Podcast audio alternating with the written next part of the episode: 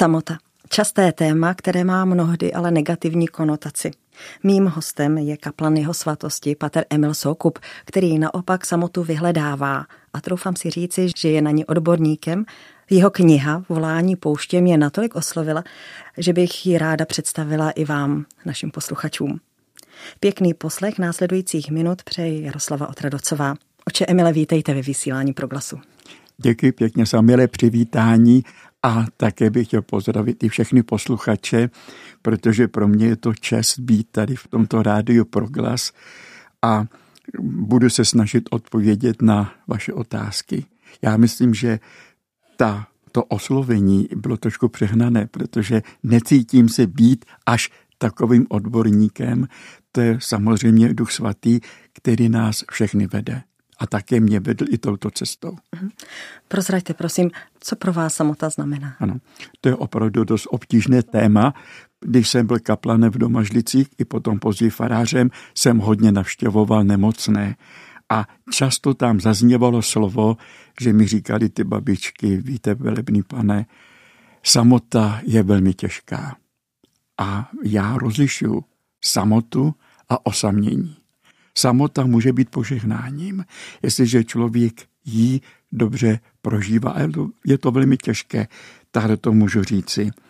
Když jsem byl poprvé v La Grande Chartres, tak ve vedlejší celé byl tehdejší novicmistr, který měl na dveřích napsáno Beata solitudo, sola beatitudo, čili blažená samota, sama blaženost. Pokládal tuto samotu, kterou prožíval v celé, jako velice požehnanou. Němci mají krásný výraz pro to a sice oni říkají Einsamkeit, to znamená samota v jednom a mají také výraz Zweisamkeit, to znamená samota ve dvou, samota s Bohem.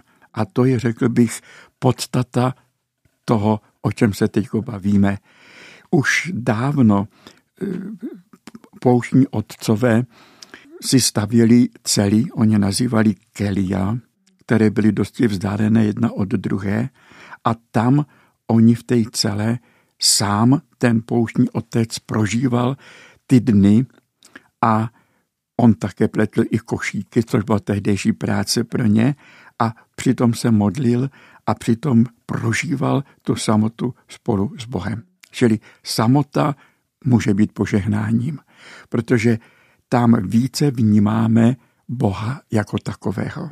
Já si vzpomínám, když jsem byl před nedávnem v Marianou, to je další kartouza, že jsem tam šel po chodbě.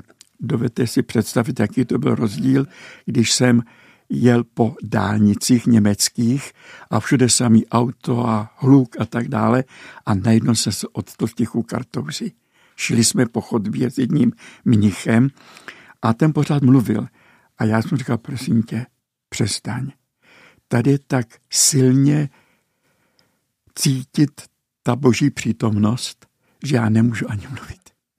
A on mi říkal, tak vidíš, my v tomto prostředí žijeme pořád a už je to pro nás něco tak samozřejmého, že si to ani neuvědomujeme. To je prostě samota, která může být požehnáním, ale osamění to je velmi těžké.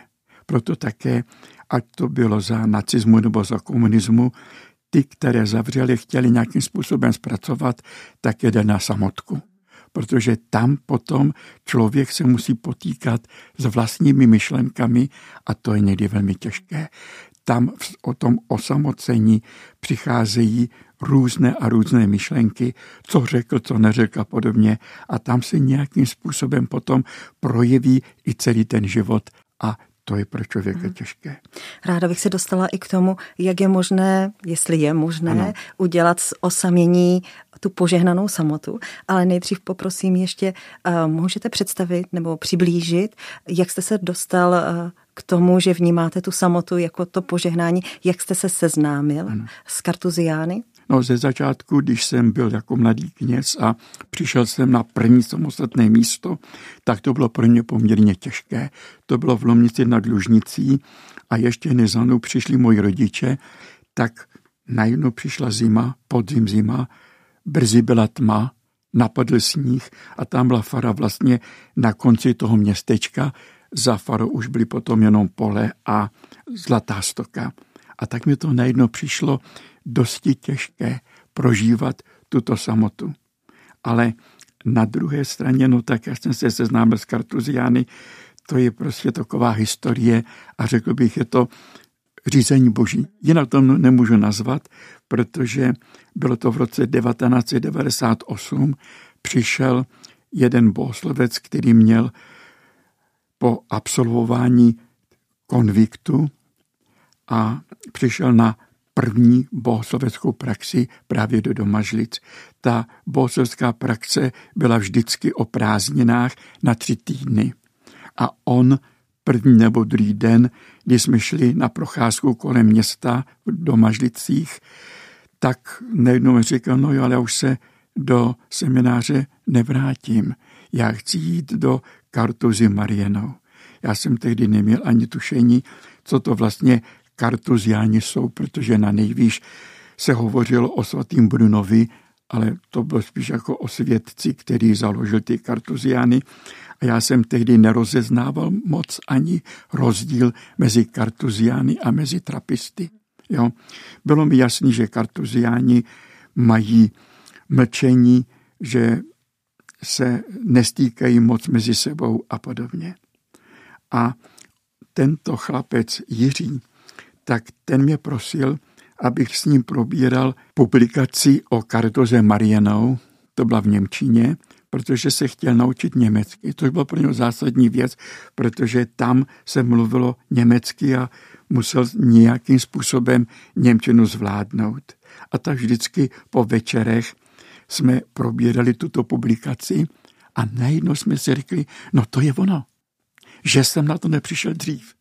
Jo, když jsme tam byli seznamováni oba dva s podstatou kartuziánské spirituality, což je velmi jednoduchá záležitost, a sice nedávat ničemu přednost před Bohem. Na prvním místě je Bůh sám. Je to velmi jednoduchá zásada, ale velmi důležitá. Nedávat ničemu přednost před Bohem.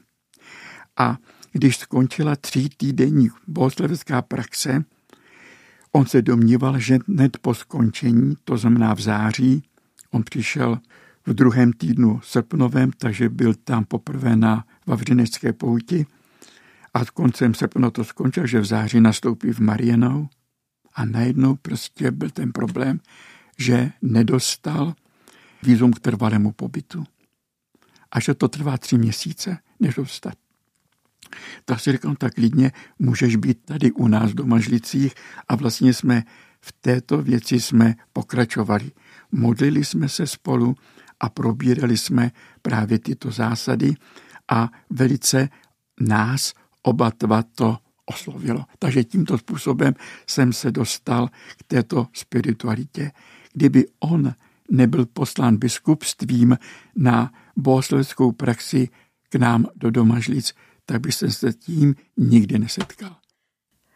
Boží řízení. Naprosto boží řízení. Pro posluchače jenom zmíním, že pater Jiří, ano. teď myslím, v knize píšete, že má jméno Rafael, Rafael. tak před svým vstupem do kláštera nahrál s kapelou dvě hřivny. Písně z tohoto CDčka budou prolínat to naše povídání. Teď si pustíme první z nich, Konsoláminy.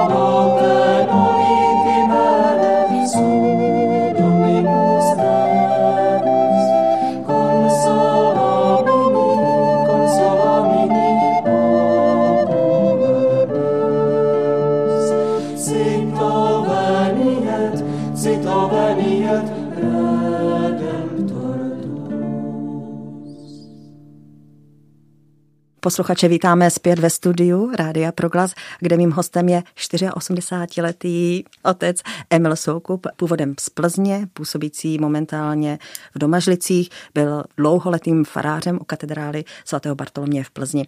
A mimo jiné ho osud zavedl blíž ke kartuziánům. O nich a o samotě je dnešní pořad. Oče Emile, Prosím teď trošku víc přiblížit právě řád kartuziánů. Řád kartuziánů vlastně nevznikl ani jako řád.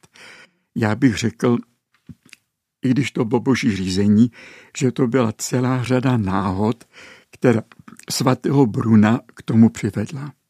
Svatý Bruno žil v 11. století, té století, protože on se narodil 1030 a zemřel 1101. A on byl původem Němec a působil vlastně ve Francii, v Remeši, kde se stal velmi uznávaným profesorem na katedrální škole, tehdy v tehdejší době. A v té době dokonce Remeš naštívil i samotný papež, aby uložil tam ostatky svatého Remigia a toho všeho se zúčastnil mladý Bruno. Byl velmi uznávaným učitelem a měl mnoho žáků. Mezi jiným také i svatého Huga, který se později již jako mladý stal biskupem v Grenoblu. A to bylo velmi důležité pro svatého Bruna, protože tehdy byla snaha reformovat benediktinský řád a také proto vznikla tzv. klinická reforma. To tak nějak probíhá zhruba ve stejné době. O tu reformu benediktínu se snažil svatý Robert z Molesme, ale nepodařila se přesně, až teprve svatý Bernard ji dokončil a vznikl tedy řád cisterciáků podle eh, kláštera v Sito i když eh, svatý Bernard vlastně působil v Sito, tak se nazývá podle kláštera v Klervo svatý Bernard z Klervo. Ale to je to jenom malinká poznámečka. A tehdy nastala veliká kouza, bych řekl, v Remeši, že stal se arcibiskupem jakýsi Manases a sice svatokupeckým způsobem. A svatý Bruno byl proti tomu a jako protest složil všechny své funkce, které měl a z šesti druhy odešel do Grenoblu k svému bývalému žáku biskupovi Hugovi. Biskup Hugo vyměl v noci sen a viděl, jak se blíží nad Alpami sedm hvězd. A on pochopil, že něco důležitého se stane. A druhý den na dveře jeho domu zaklepalo právě těchto sedm mužů vedený svatým Brunem a prosili ho, aby jim poskytl nějaké území, aby se tam mohli usadit a mohli žít osamělým způsobem života. A svatý Brunem vyhověl a dal jim tu krajinu Chartres. Podle toho se nazývá tento řád dneska kartuziální, protože latinsky kartuzia je vlastně přepis toho francouzského Chartres. A svatý Bruno se tam usadil a v podstatě od té doby, od toho roku 1086, to tam přišli, on, tento řád, tam působí dodnes. Je zajímavá věc, že tento řád neměl do nedávna řeholy, byly tzv. consuetudines, zvyklosti, kterými oni se řídili jako řeholí. Až teprve po druhém vatikánském koncilu papež Pavel VI. on schválil provizorně řeholy, který oni jako vytvořili a teprve Jan Pavel II. ji definitivně schválil tuto řeholi. Takže to poměrně nedávná historie, protože bylo zapotřebí, aby tento řád měl také jasná pravidla. On je měl, ale nebylo to formulováno jako závazná řehole. To je jediný řád, který nikdy nebyl reformován.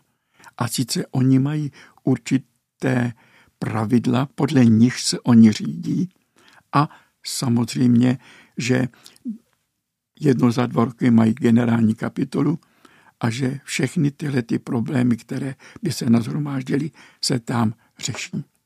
Vy jste zmínil, že jste vlastně řád poznával díky tomu, že se semináristou Jirkou jste ho doprovázel v tom, aby poznával a četl knihu o Marienau. Prozradím, že ten váš vztah s Jirkou dál trvá, jste dál si blízcí.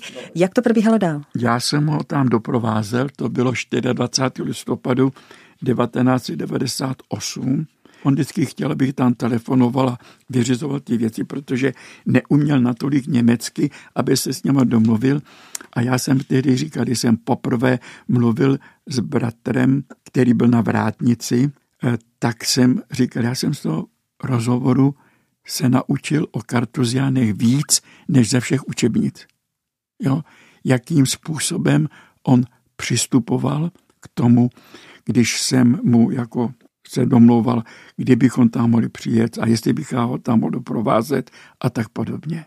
A on nás jsem potom obsluhoval také při večeři ten první den a bylo to pro mě nesmírně pozbuzující a obohacující tento vztah. No od té doby prakticky každý rok, kromě toho, co byl teď covid, tam mohu zajet a mohu se zúčastnit i společných modliteb a pro mě teda nesmírně významné je takzvané noční oficium, které trvá od půl dvanácté do půl druhé v noci, čili dvě hodiny.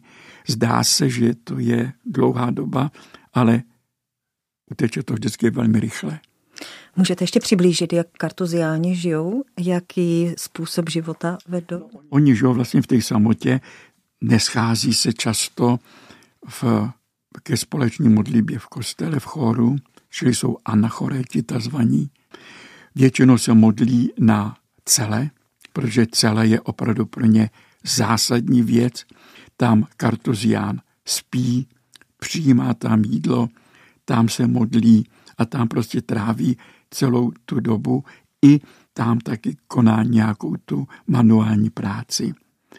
V kostele, v chóru se shromaží pouze v noci, to je tzv. matutinum a laudy, čili hodina četby a hodina chval. A potom se tam krajní mši svaté se schromáždí a k nešporám večer. Jinak všechny ostatní hodinky, oni se modlí na celé, i mariánské hodinky, mariánské oficium, všechno konají na celé. Když říkáte, že jste tam vlastně pravidelně, dá se říct, jezdíte. Ano. Jak vy tam trávíte ty chvíle, jak uh, si v úzovkách užíváte tu samotu? No tak, tak jako oni ostatní, no, jak jako modlitby i práci, teď už to nedělám, ale dřív jsem vždycky poprosil, aby mě tam svěřil nějakou práci, jo, manuální, protože ono to patří k sobě, jo. To je to moudré moto svatého Benedikta, modli se a pracuj, je zásadní. My si to ani neuvědomujeme, ale modlit se a nepracovat vede na psychiatrickou kliniku. Jo, to se stalo, to mě říkal jeden převor, mě říkal, že tam v Maria Hain, což byla dnes už zrušená kartuza nedaleko Düsseldorfu, tam rozšiřovali letiště, tak museli prodat kartouzu a přestěhovat se do Mariano před těmi 60 lety. A tam byl prý jeden mnich, který říkal, já se budu jenom modlit, nebudu pracovat. A skončil na psychiatrické léčebně, klinice a ten primář říkal, pamatujte si, že tahle skončí každý, kdo si jen modlí a nepracuje. Jakou práci tam třeba vykonáváte? Různou práci se tam vykonává, tak nejčastěji je to práce na zahrádce, protože ta celá je domeček se zahrádkou. Každý ten mnich má zahrádku, kterou si může vytvářet podle svých představ. Ale také může Jiří tam nějaký čas dělal knižbazače, také tkal i látky, které jako se tam i použili a tak dále. Ta práce může být rozmanitá. To už je potom práce na celé. A samozřejmě také, že si připravují to pivo pro otop. Vedle celý mají dílnu, kde jim tam navezou zvláštním okýnkem dřevo, tak jako metrové kulatiny a on si to musí rozřezat, nasekat, naštípat, protože v Marienau tam mají ty kamna na celé tak, že se do nich přikládá schodbičky. Kostele mají ústřední topení nebo na těch veřejných prostorách, ale jinak se tam topí na celách, každý individuálně v těchto těch zvláštních takových kamnech, kde se přikládá ušetří si to ve vlastní celé. Když mluvíme o tom, že tam jezdíte tam každý rok, že máte tu možnost, kolik času tam trávíte? Tak to bylo různé. Mm-hmm. Jo, ze začátku jsem tam mohl být několik dní, ale teď je prostě stanoveno, že každý, kdo tam navštíví, protože tam mohou navštěvovat rodinní příslušníci, ty mnichy, tak přijede tam ve tři hodiny odpoledne, může tam být přes noc a druhý den ráno v 10 hodin opouští Kartouzu. Letos mě Rafael vymohl takovou tu, řekl bych, zvláštnost, že jsem tam mohl být o den déle.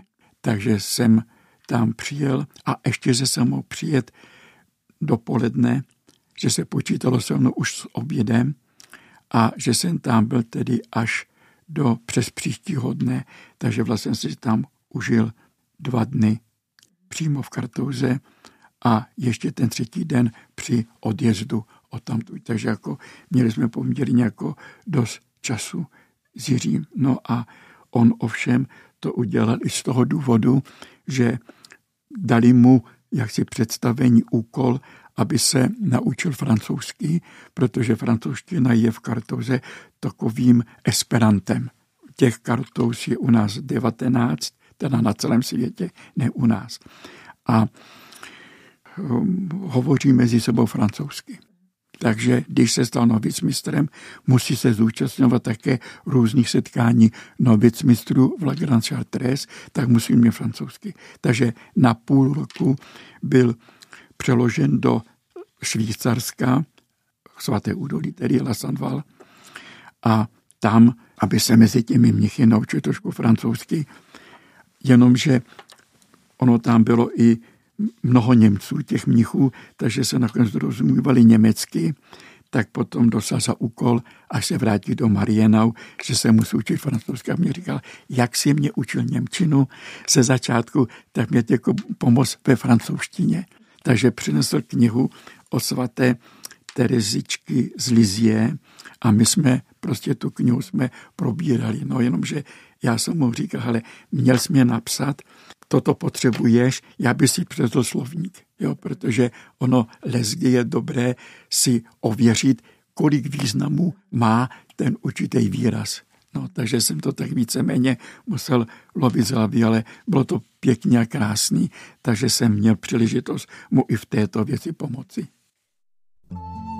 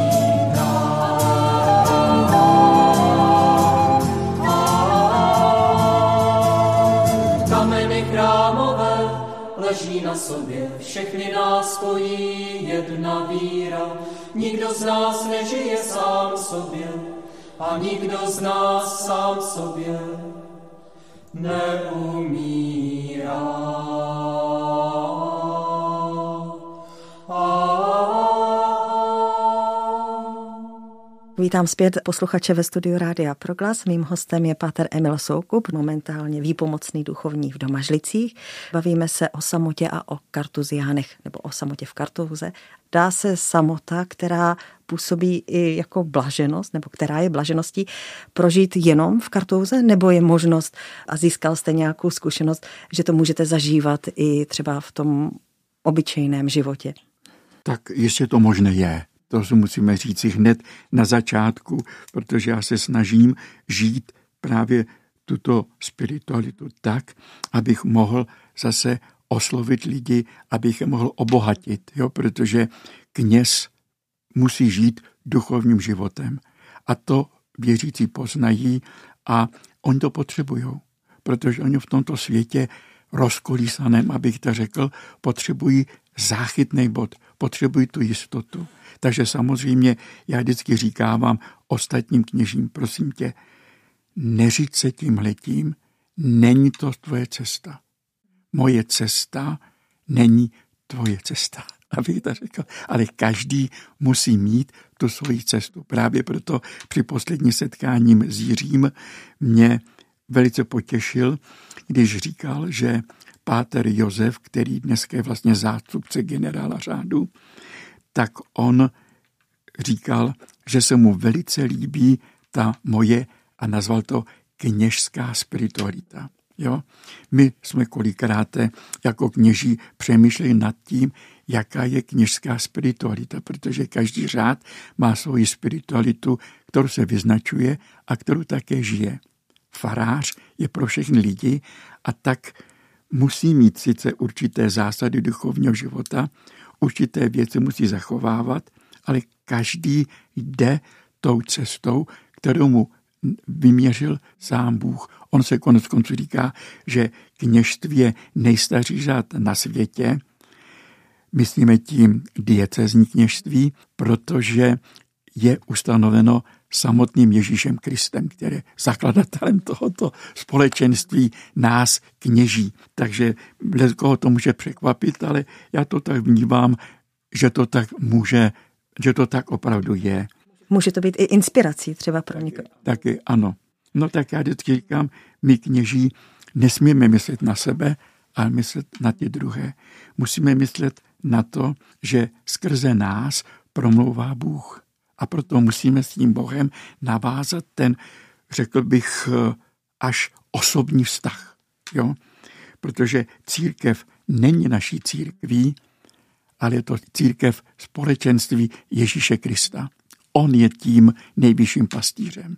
A jenom nás používá k tomu, aby mohl v tomto světě skrze církev jakožto společenství také působit. O tom se několikrát zmiňoval i arcibiskup Graubner v tom rozhovoru, který vyšel v katolickém týdenníku k jeho narozeninám. A já jsem za to nesmírně vděčný, protože to je slovo, které je naprosto jasné. Nám obvykle kardinál, když byl biskupem v Budějovicích, tedy vždycky říkal, kněz nesmí být podnikatelem, protože je ve službách Ježíše Krista a musí jako tahle, aby si nemyslel, že církev jemu patří a že když něco on jak si prosazuje, že to je jediný správná cesta. Musíme se vždycky ptát Boha, jaká je ta cesta. A to se mi právě, jak vždycky daří v té kartouze, kde je prostě taková atmosféra, že opravdu člověk prožívá tu blízkou přítomnost Boží, jak už jsem se zmínil. Hodně často se mluví o tom, že kněží prožívají samotu nebo spíš osamocenost. Ano.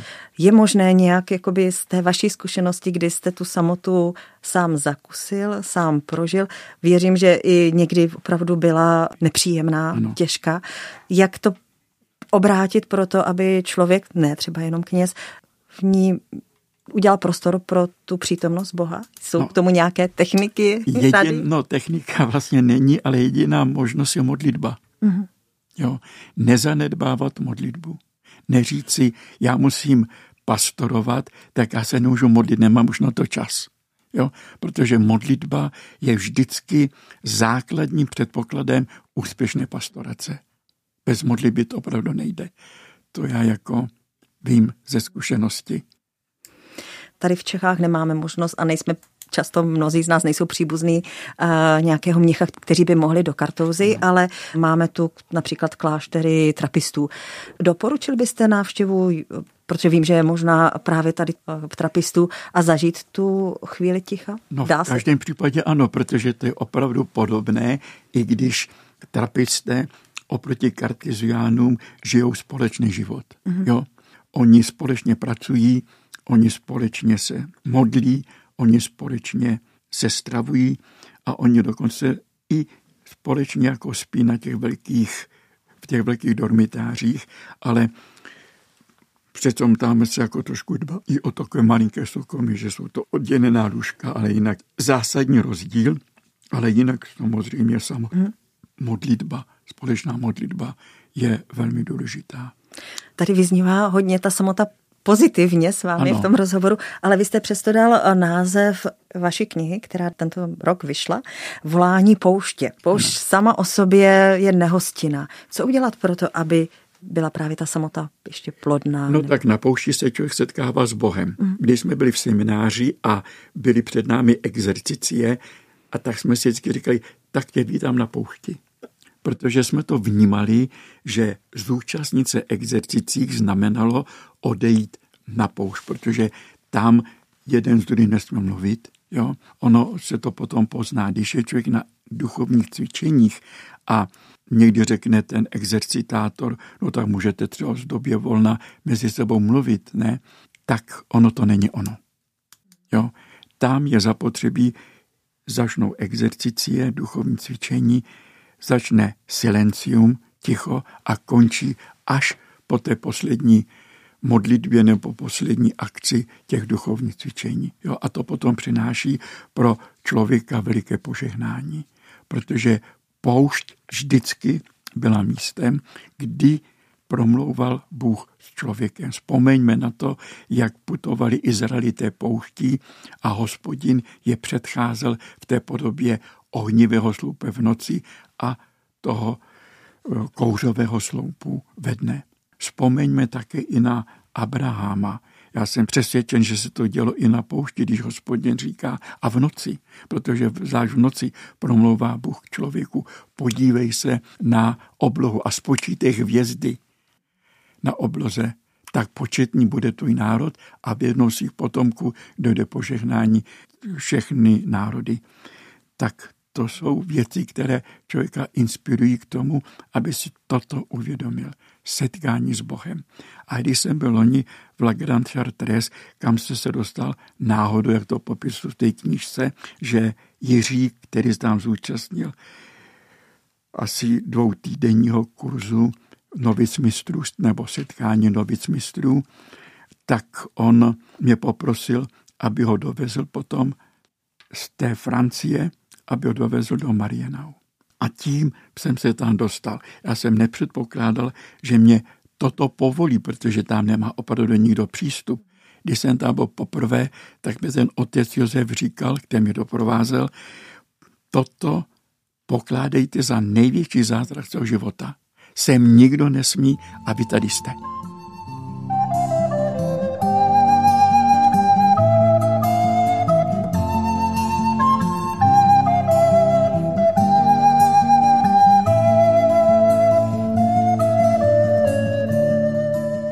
Je to, věřím, velká podsta.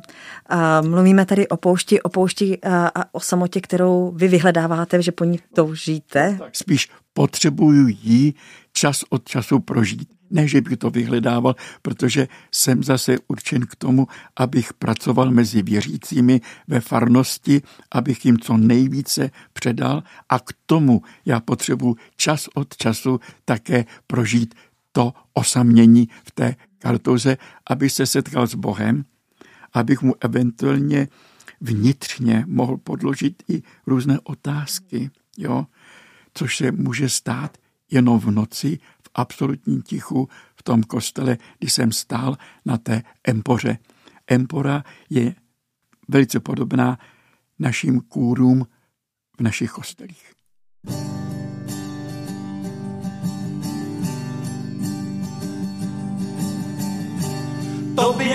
vylévám své srdce jako vodu, jako vodu. K tobě pozvedám své ruce, vím, že mohu, vím, že mohu. Vím, že utížíš můj pláč,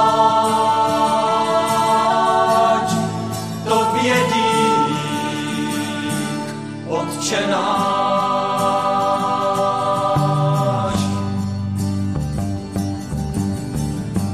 Ty víš, co mou duši trápí, ve dne v noci, ve dne v noci. Já jsem jenom člověk slabý, bez pomoci, bez pomoci. Vím, že utěšíš můj pláč, tobě dík, Otče.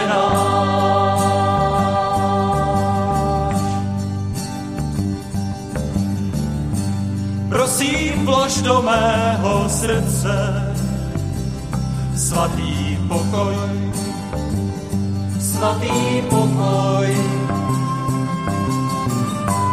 Věřím, že do mého srdce vstoupí pokoj, vstoupí pokoj. Vím, že utěšíš můj pláč, tobě dík, Otče náš.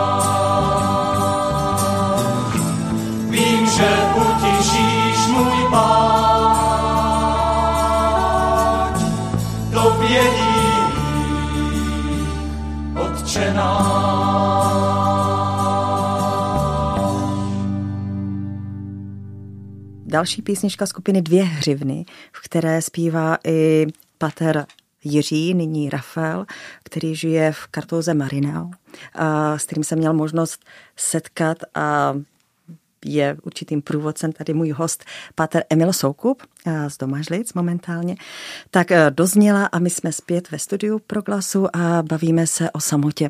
O tom, eh, jak je pro život důležitá, protože v ní se může člověk setkat naplno s pánem, má prostor pro modlitbu.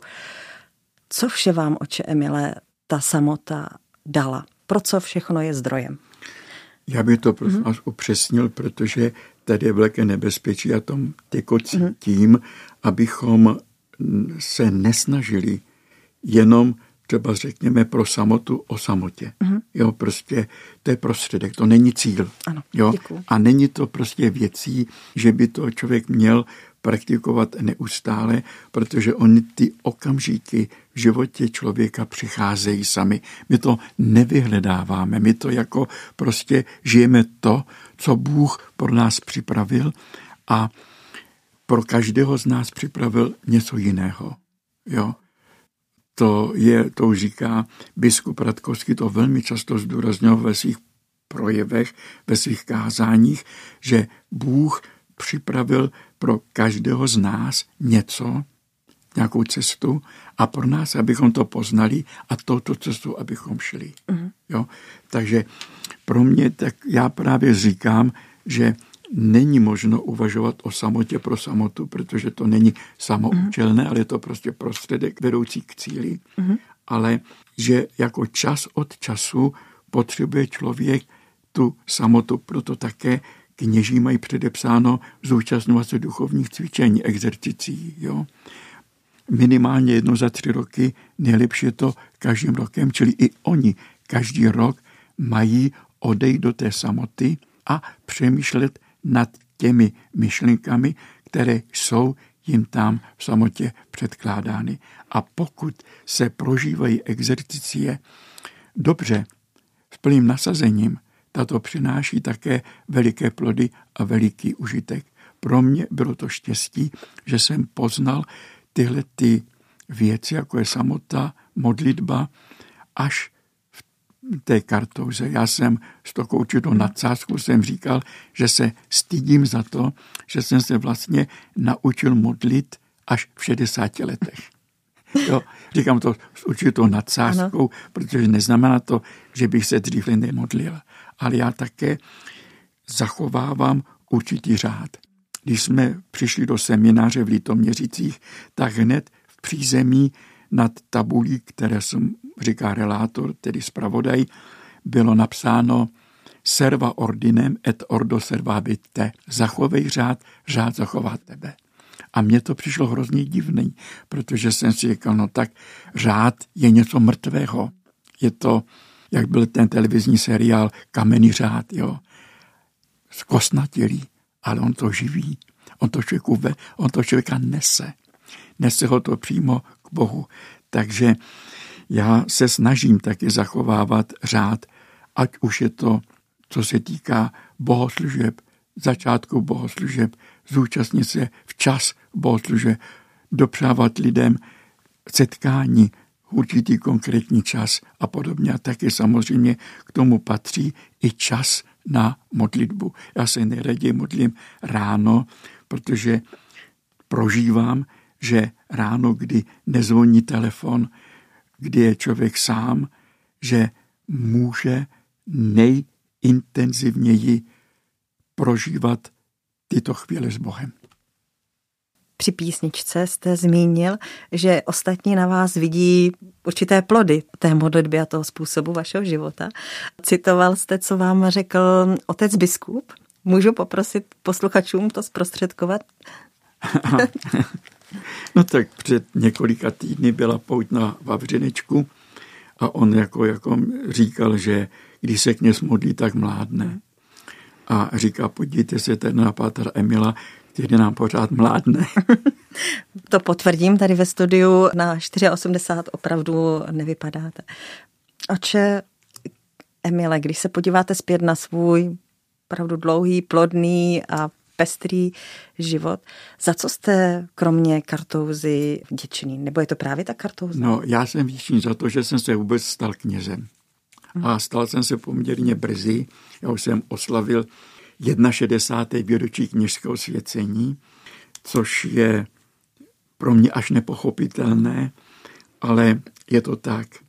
Takže to je největší dar, který jsem v životě dostal. Ale Němci mají takové úsloví, že každý dar je současně úkol. Jo? A sice gábe jako dar a aufgabe úkol. On to je vlastně slovní hříčka, která jasně toto říká. Za každý dar jsme zodpovědní. jak s tím darem naložíme.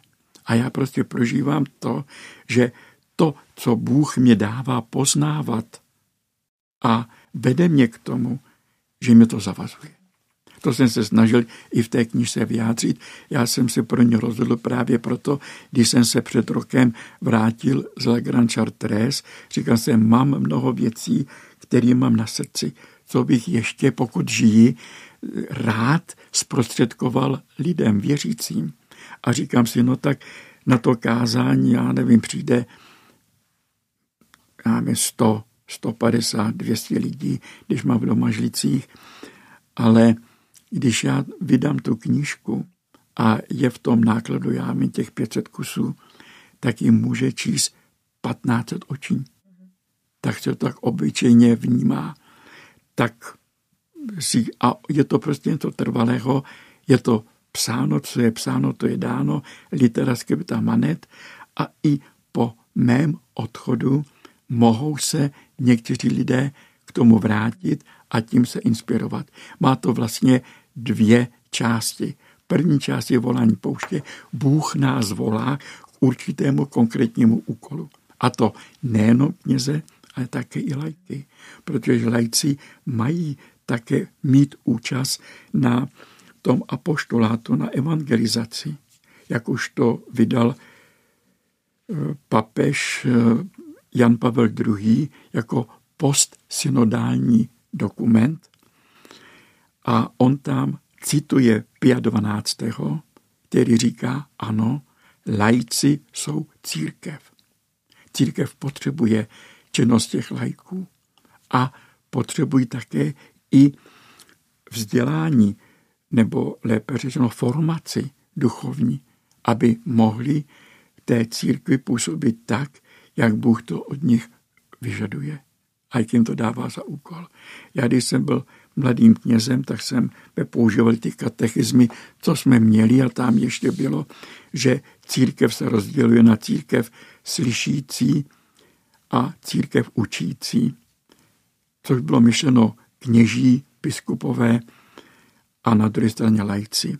Ale ono to tak není, protože církev je společenství všech, ve kterém mají účast jak kněží, biskupové, kteří jsou to zodpovědní, tak také i lajci, kteří mají taky ten úkol v tom prostředí, kde jsou, tuto evangelizaci provádět. To je velmi důležité. Na základě toho, jak je to u svatého Matouše, kde jsou dva nebo tři shromáždění ve jménu mém, tam já jsem uprostřed nich. Říká pater Emil Soukup, monsignor, český římskokatolický kněz, penitenciář plzeňské dieceze a jak jsem zmínila, kaplan jeho svatosti. Oče Emile, je ještě něco, co byste rád posluchačům zkázal nebo řekl, na co jsem se třeba nezeptala, něco, co máte na srdci? Aby prožívali svůj křest a aby byli vděční za to, že byli vedeni k víře a aby si byli toho vědomi, že mají také tento úkol v církvi, aby dále šířili tu radostnou zvěst Kristova evangelia. Kristovo evangelium je něco úžasně radostného.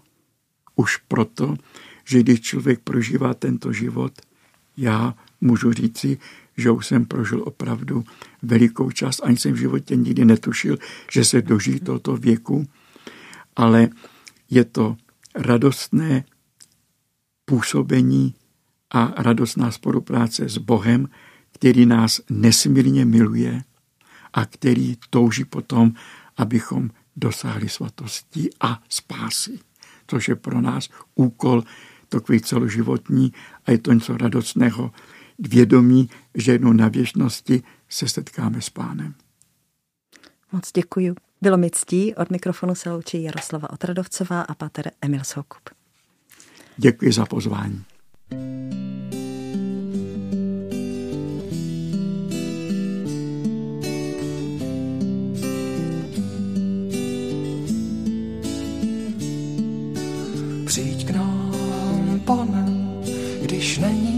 komu jít. Přijď k nám, pane, daruj do duše klid. Přijď k nám, pane, když zármutku neubývá. Přijď k nám, pane, ať naděje neumírá.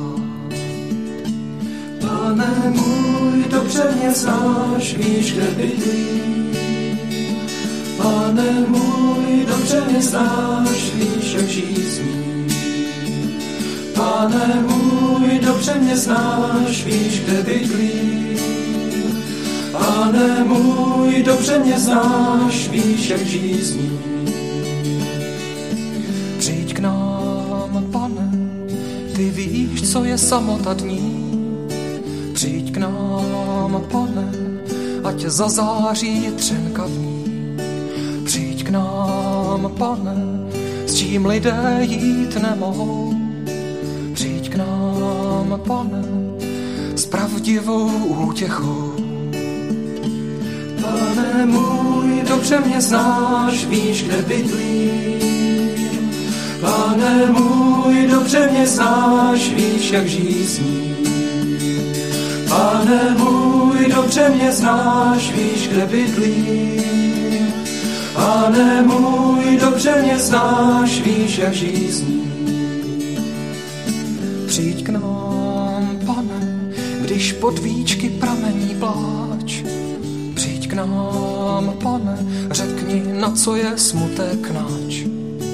Přijď k nám, pane, když vítězí sebelítost. Přijď k nám, pane, daruj sílu říci si dost. Pane můj, dobře mě znáš, víš, kde bydlím. Pane můj, dobře mě znáš, víš, jak žízní. Pane můj, dobře mě znáš, víš, kde bydlím. Pane můj, dobře mě znáš, víš, jak žízní.